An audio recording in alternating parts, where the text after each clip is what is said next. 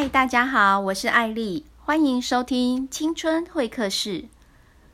当我们听到恐怖情人的社会案件时，不免心惊，也希望自己的另一半轻声细语。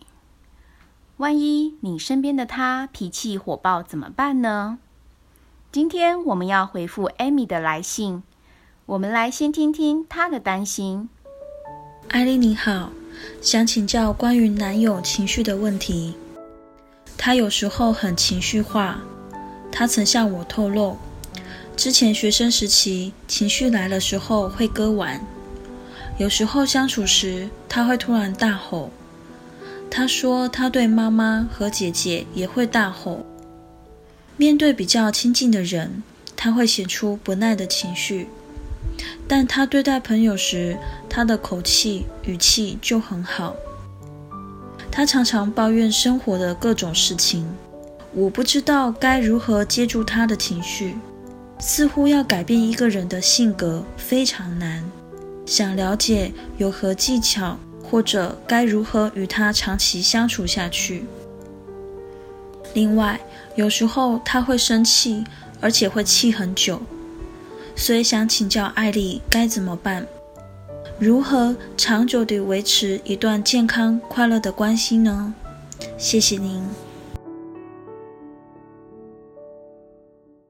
，Amy 你好，感谢来信。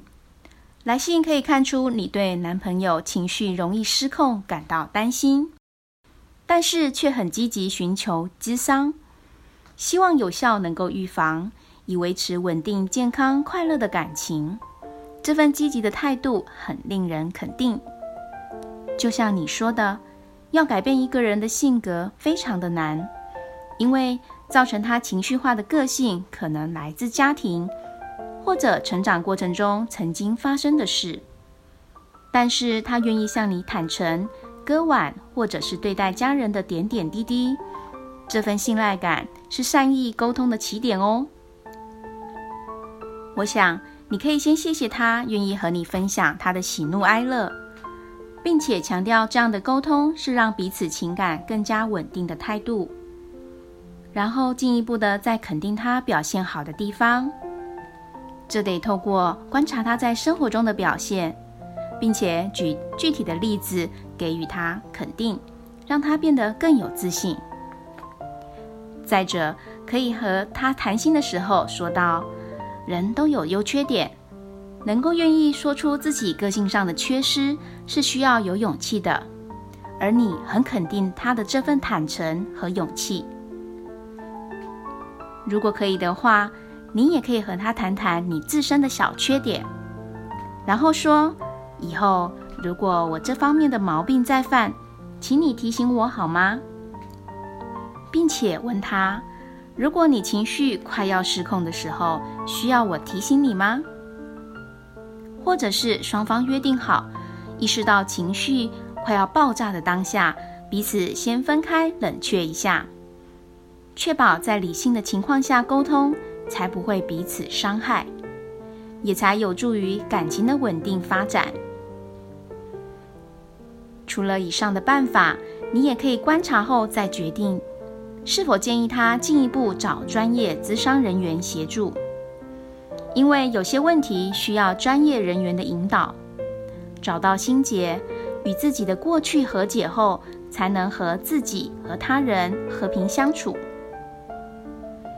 至于他喜欢抱怨生活的各种事情，这和易怒的个性或许也有一些相关，可以说是一个人日常的惯性思维。